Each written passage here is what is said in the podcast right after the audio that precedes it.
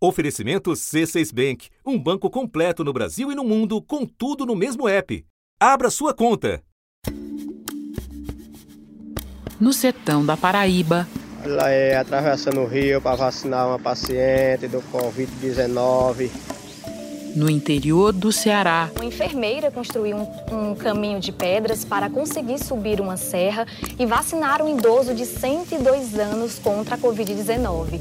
Esse caso aconteceu na zona rural de Pedra Branca, no interior do Ceará. em pontos remotos do Amazonas. Existem aldeias que a gente só consegue chegar por meio de helicópteros ou de aviões monomotores. A gente também, em algumas aldeias, só consegue chegar depois de uma viagem de 5, 6 dias de barco.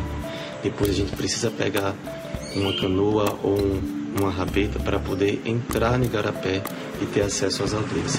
Então é um trabalho difícil, mas que é, é muito gratificante para a gente. São pessoas anônimas e cada uma com a sua história, mas em comum todas têm o desejo de levar a esperança em forma de vacina, e não importa a distância. São enfermeiros, técnicos e agentes de saúde que alicerçam o sucesso de campanhas de vacinação no Brasil, cobrindo dimensões continentais e mitigando as desigualdades de acesso.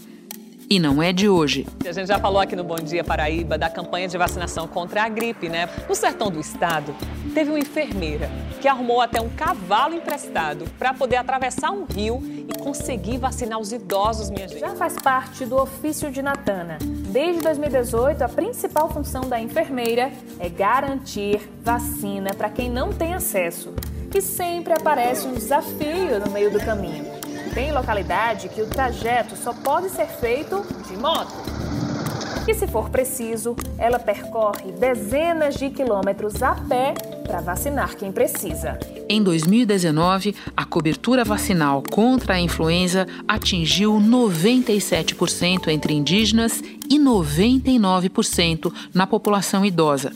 Grupos prioritários também agora na campanha contra a Covid-19, que não decola por um único motivo: escassez de doses. Com o agravamento da crise sanitária e sem estoque de imunizantes, o Ministério da Saúde apelou ao governo chinês. A carta enviada ontem ao embaixador Yang Wamin fez um alerta. A campanha nacional de imunização corre risco de ser interrompida por falta de doses, dada a escassez da oferta internacional.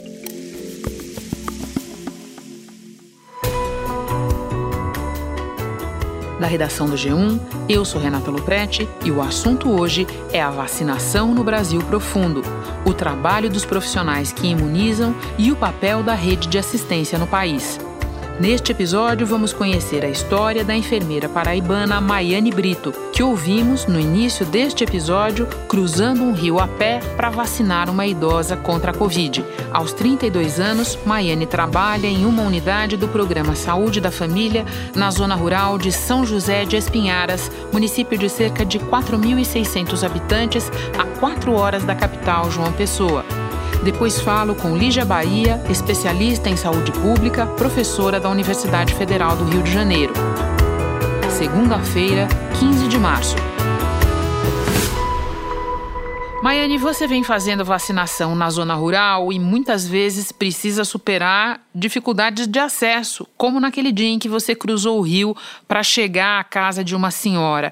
Conta um pouco para nós sobre esse trabalho e sobre essa realidade que você conhece tão bem. Devido eu trabalhar na zona rural, a gente sabe que a zona rural tem as questões das áreas geográficas que é completamente diferente da zona urbana.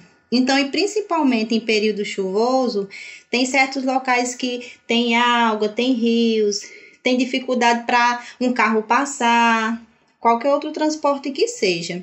No dia 4 desse mês, no início desse mês, a gente começou a vacinação dos idosos de 80 a 89 anos com comorbidade. Eram 24 idosos para serem vacinados. Esse trabalho a gente faz casa a casa, vacina idoso por idoso em seus domicílios. E assim a gente fez, vacinou os 23 e tinha uma idosa que morava no sítio Riacho Fundo. E devido justamente a essa questão geográfica, não dava passagem. Então entrei em contato com a família, falei: "Olha, eu vou vacinar 23 idosos, por último vai ficar a sua mãe. tem como você providenciar uma pessoa para que, pra que possa me pegar do outro lado do rio quando eu atravessar? Porque eu teria que passar a pé, porque não dava passagem para o carro passar. Aí ela disse: tem sim, Maiane, vou providenciar. Quando a gente vacinou os 23 idosos, assim eu fiz, entrei em contato com ela para confirmar que eu estava indo e ela mandou uma pessoa me pegar de moto do outro lado do rio. E foi isso que eu fiz. Atravessei o rio para poder vacinar essa idosa que estava faltando, para completar os 24 idosos que teriam que ser, ter sido vacinados naquele dia. Ela olhou para mim e disse: Você veio. Ficou bastante feliz a gente poder. Eu pude ver essa expressão, essa felicidade no olhar dela. Porque nesse momento de pandemia que a gente estava vivenciando, Renata, a vacina traz isso mesmo para a gente, uma esperança, então, ver aquele sorriso, ver que realmente aquela idosa estava feliz porque ela ia poder estar recebendo sua primeira dose de vacina, foi muito gratificante para mim. Foi uma satisfação imensa mesmo. Ela é uma senhora bem idosa, né? Sim, 80 e poucos anos. Era Ida Medeiros. Agora, você fez é, quase o que parece uma aventura para gente para chegar até a casa dela por causa da tua profissão, é, do teu trabalho. Conta um pouco para gente qual é esse trabalho, o que você faz e onde você faz. Apesar de muitas pessoas, né, acharem assim um, um fato, um, um ocorrido incomum, eu diria. É, na verdade, não é. A gente que trabalha na zona rural, eu principalmente, por ter nascido e me criado no sítio, porque fazem apenas cinco anos que eu estou morando aqui em Patos. Então eu conheço a realidade da zona rural, eu sei das dificuldades. Então, nunca foi fácil para a gente, nesse período de chuva, trabalhar vacinação, trabalhar a questão de visita. Então, não foi um caso assim extra, você está me entendendo? O que eu estou querendo dizer é o seguinte, que a gente, a, a gente, de saúde, jamais deixaria um idoso ou qualquer outra pessoa que se encontrasse na faixa etária para ser vacinado. Seja vacina do Covid, seja vacina da influenza, a gente daria um jeito de chegar até o usuário para poder levar essa vacina. Devia ter um nome para isso, Maiane. Devia chamar vacinação extrema, não é vacinação simplesmente. Agora conta para nós. Você vai até esses lugares, mas tecnicamente você trabalha no posto de saúde da família, tá? Explica para quem não está familiarizado com essa unidade o que, que ela representa no sistema. Renata, trabalho sim. Eu trabalho na unidade de saúde que se chama Dacílio Vanderlei, justamente na zona rural. E é justamente isso. Uma unidade básica de saúde é a porta de entrada. Não é só os hospitais que lidam com os casos de Covid. A unidade básica de saúde também está atuando. Como é que funciona? Todos os pacientes, sejam eles sintomáticos ou assintomáticos, que necessitam de um atendimento, ele se dirige até a unidade básica de saúde e chegando lá ele é atendido, seja pelo médico, pelo enfermeiro, pelo dentista, pelo técnico de enfermagem, dependendo do, da assistência e do profissional que ele está necessitando, necessitando passar. Então a gente presta essa assistência, tomando todos os cuidados, é claro, de uma maneira bem qualificada.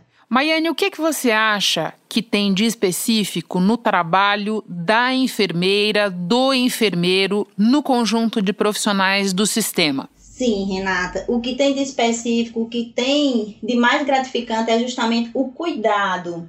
Porque o enfermeiro nada mais é do que isso, do que cuidar do outro ele sim, realmente está, como você acabou de falar, ele está mais próximo do paciente, do usuário. Ele presta aquele cuidado continuado, não só de ir ali, é, diríamos assim, medicar, fazer uma visita, não. Então, ele passa durante o dia, passa durante a tarde, passa durante a noite, ou seja, a gente evolui o paciente, a gente sabe durante o dia, durante a semana, o tempo que a gente o acompanha, como é que aquele paciente está evoluindo. Maiane, você já contou pra gente de que diferentes maneiras você chega até as pessoas.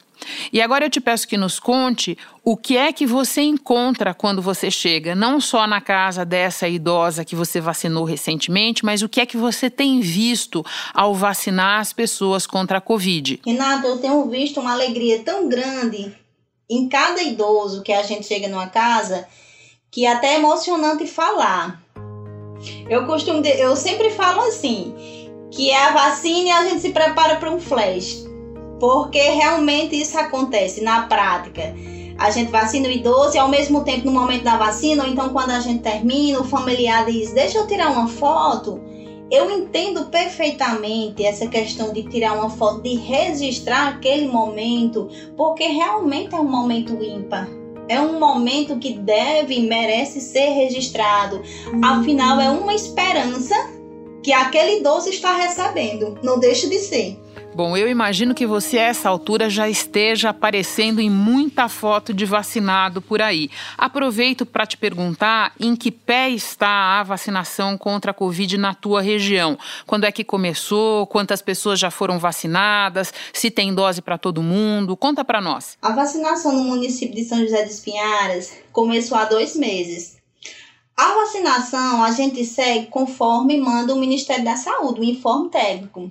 Eu não vou dizer a você que tem vacina para todo mundo, até porque as vacinas vai chegando aos poucos. Depois de idas e vindas, o cronograma de março, que já chegou a prever 46 milhões de doses de vacinas, começou a semana com uma estimativa de 30 milhões de doses. O ministro da Saúde, Eduardo Pazuello, admitiu que só conta mesmo com a solução caseira, o estoque produzido na Fiocruz e no Butantan e voltou a falar de queda nos números. Todos os profissionais de saúde já foram vacinados na, na, no município de São José dos Pinharas. A questão também dos idosos acima de 90 anos, que eram acamados ou então mesmo assim que não eram, já foram vacinados? Sim, foram. Nós estamos no momento vacinando os idosos de 80 a 89 anos com comorbidades ou sem, justamente por não ter uma vacina suficiente porque realmente não dá para abranger todos os idosos, toda a faixa etária de uma vez. Então a gente vai vacinando aos pouquinhos,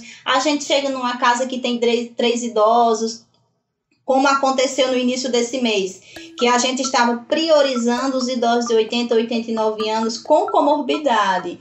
Então, se tinha João e Maria e Joânia e se João e Maria tinham alguma comorbidade, ou seja, era hipertenso, era diabético, e a outra pessoa, essa terceira da casa, não tinha problema de saúde nenhum, apesar da idade, então a gente explicou para ele: olha, a gente tá vacinando eles dois agora, mas não se preocupe que daqui uma semana, daqui a 15 dias, o senhor ou a senhora também será vacinado. Eu não vou dizer que a maioria né, fica feliz, mas a maioria tem entendido sim, porque realmente sabe que é só ter um pouquinho de paciência que a vacina vai chegar a eles também. Maiane, você mesmo contou que essa não é a sua primeira campanha de vacinação, você tem experiência de outras. Eu te peço que compare.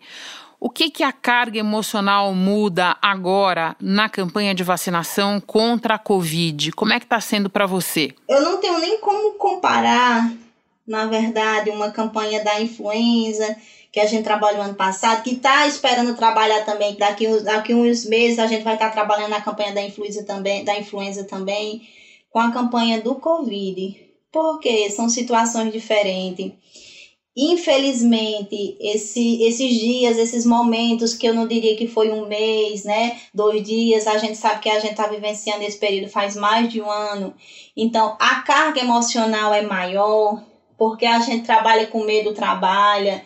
O nosso psicológico é afetado, é sim, mas acima de tudo a gente trabalha com amor. A Isabela, que trabalha neste hospital em Belo Horizonte, perdeu um tio por complicações da Covid, mas seguiu em frente. Chegou a vacinar 400 colegas de trabalho em uma semana. Ela conta que viu mudança no sentimento de pessoas que passaram os últimos meses lidando com medo e insegurança. Eu via em cada olhar é, o olhar de medo, né? Pelo, é, pelo desconhecido que vinha por aí, né? Pela frente. E o olhar de frustração a cada boletim que a gente passava, né? Com os números de óbitos. Então, poder agora participar da vacinação, ver o olhar delas de esperança a cada dose que a gente aplica é muito gratificante. Porque nós profissionais de saúde, cada um deles, cada um deles escolheu essa profissão. Então a gente honra isso mesmo, a gente veste a camisa. Então o usuário quando está numa rede hospitalar, quando está cometido por qualquer outra patologia, ele não escolheu aquela situação, mas nós escolhemos sim. Maiane, eu quero terminar falando justamente da tua profissão e do que você me falou um pouco antes sobre o fato do enfermeiro ser o profissional que acaba passando mais tempo é, com as pessoas, com os doentes. Na tua experiência, qual é a importância desse contato próximo com a comunidade, desse vínculo que você vocês acabam estabelecendo com as pessoas que vocês atendem? A importância é justamente pelo fato deles conhecerem o nosso trabalho, eles conhecem o profissional que a gente é. é tem passado muito na mídia essa questão de profissionais, porque a gente sabe que existe profissionais e profissionais, né? A gente tem que distinguir isso de estar tá aplicando, de estar inserindo apenas a agulha sem o líquido da vacina e causou toda aquela repercussão. Vídeos que registram a hora da vacinação servem de prova das irregularidades. Em Petrópolis, na região serrana do Rio, uma técnica de enfermagem usou uma seringa vazia numa idosa de 94 anos. Em Niterói, na região metropolitana, a profissional de saúde inseriu a agulha mas não aplicou a dose. Os idosos já receberam a vacina de verdade e os profissionais de saúde envolvidos foram afastados do serviço. O Conselho Federal de Enfermagem afirma que as investigações podem levar até a cassação do registro profissional. Eu não vou dizer a você que durante esse período de vacinação não existe única pessoa que realmente que perguntou, eu posso ver a validade, eu posso ver você administrando a vacina, e eu com o maior prazer disse, pode, você pode ver eu diluindo, mostro o lote, mostro o justamente é, a validade da vacina. Se o usuário quiser olhar, a administração da vacina ele pode olhar, porque eu entendo a parte deles, porque realmente a mídia está aí, existem esses profissionais que agiram de má fé, mas a gente está o tempo todo explicando que a gente trabalha com honestidade e com muita seriedade. Maiane, muito obrigada pela conversa, por compartilhar o teu tempo e a tua experiência conosco. Eu quero que você mande aqui para o assunto algumas dessas selfies em que você aparece aí na vacinação. Saúde para você, para os teus pacientes e para todos nós. Obrigada, Renata. Eu que agradeço aqui o espaço e eu queria deixar só um, só um recado, um alerta para todos os usuários, para toda a população. Por favor. Para não esquecerem o uso da máscara mesmo é uma coisa que a gente tem trabalhado, olha, mesmo vocês estão, mesmo que vocês estejam sendo vacinados agora, mas isso não dispensa o uso da máscara, o uso de, de álcool gel, o uso de detergente, de sabão, porque a gente pode fazer a, a diferença. E eu queria só dizer que não são só números, são pessoas. É, é uma Maria que faleceu, é um João que não é só aquela pessoa isolada em si, ele tem uma família, ele tem irmão, ele tem a mãe, ele deixou filhos. Então, aquela família ainda está, não esteve, ela está vivenciando uma dor. Então, que a gente possa realmente se preocupar com a dor do outro, que a gente possa tomar a dor do outro como nossa. Maiane, muito obrigada por lembrar de coisas tão importantes. Bom trabalho para você aí. Obrigada, Renata. E agora vamos ouvir a professora Lígia Bahia. Lígia, a história da enfermeira Maiane ilustra a capilaridade do nosso sistema público de saúde. Em que isso pesa quando a gente fala de uma campanha como a campanha de vacinação contra a Covid? Olha, isso tem uma importância enorme, né? Porque nós estamos falando de um país enorme, né? Nós somos um país realmente continental, um país super diverso é, de acesso difícil, muitas vezes, para a população, acesso, inclusive, geográfico difícil para a população.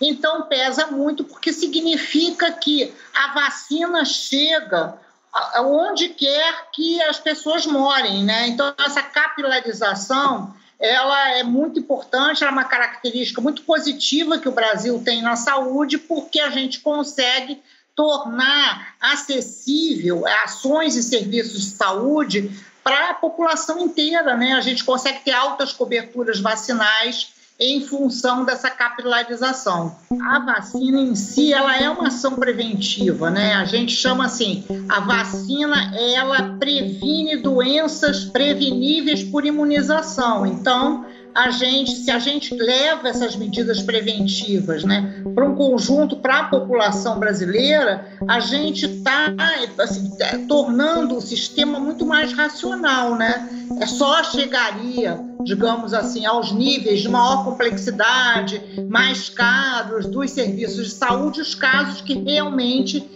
tem que chegar, né? Infelizmente, parte das ações de saúde que essas unidades básicas poderiam fazer não estão ocorrendo. Por exemplo, a realização de testes para a Covid. Se a gente tivesse testes e se esses testes tivessem sendo realizados por essas unidades básicas, certamente a gente diminuiria a mortalidade por Covid no país, né? Elas têm um papel importante também no atendimento, na detecção de casos sintomáticos, na separação de casos sintomáticos Covid não Covid, e isso infelizmente não está acontecendo, né? Pois é, você até costuma usar que eu sei um verso do Milton Nascimento para indicar essa importância de chegar à ponta do sistema. Exatamente, né? Porque, claro, né, as ações de saúde têm que ir aonde o povo está, né? Todo artista tem de ir aonde o povo está. Então, quando a gente vê isso acontecendo, né?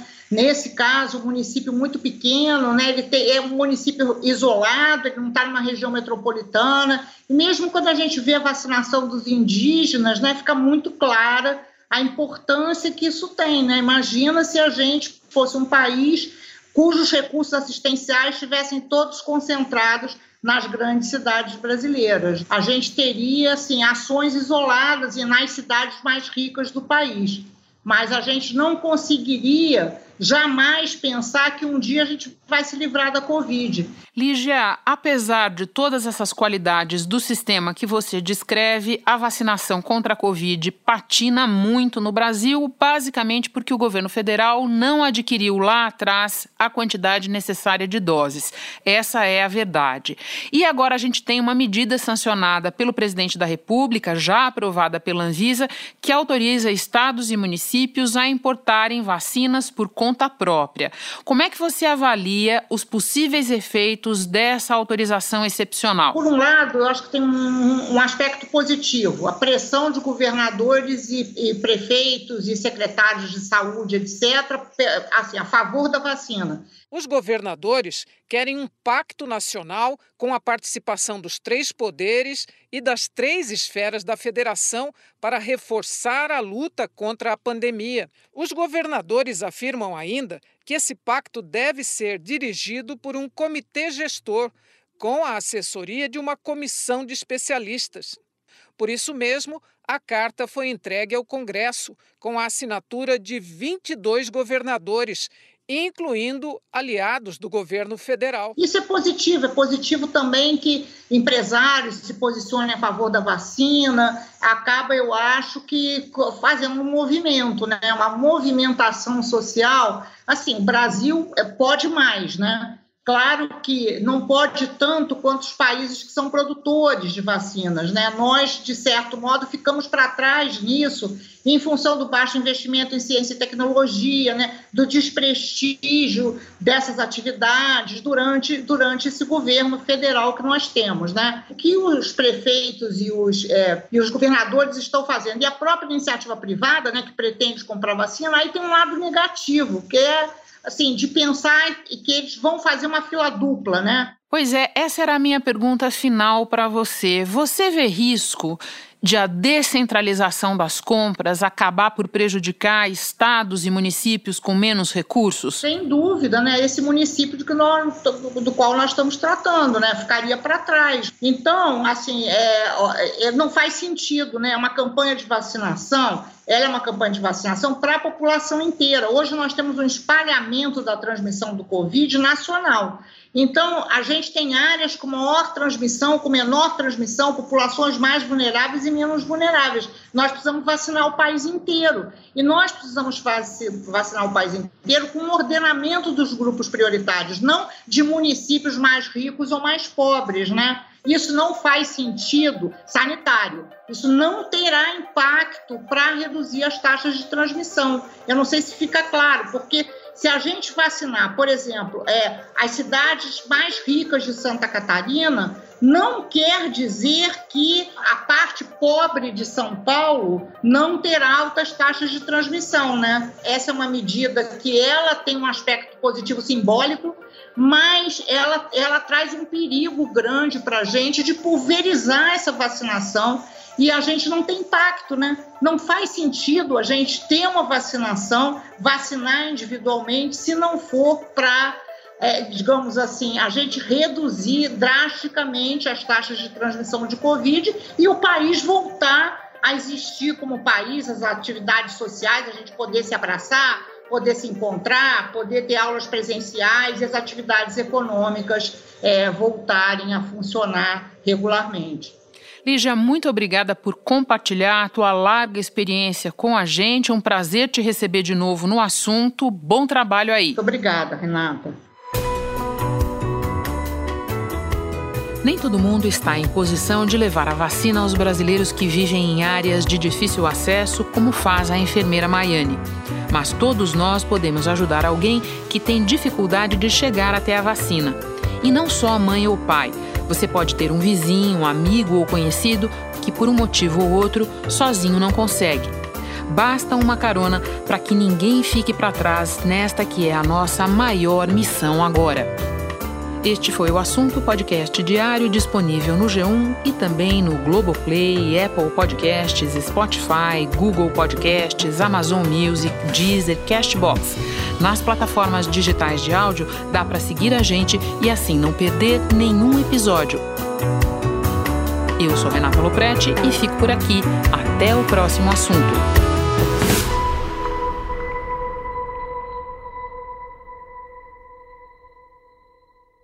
Você no topo da experiência financeira que um banco pode oferecer.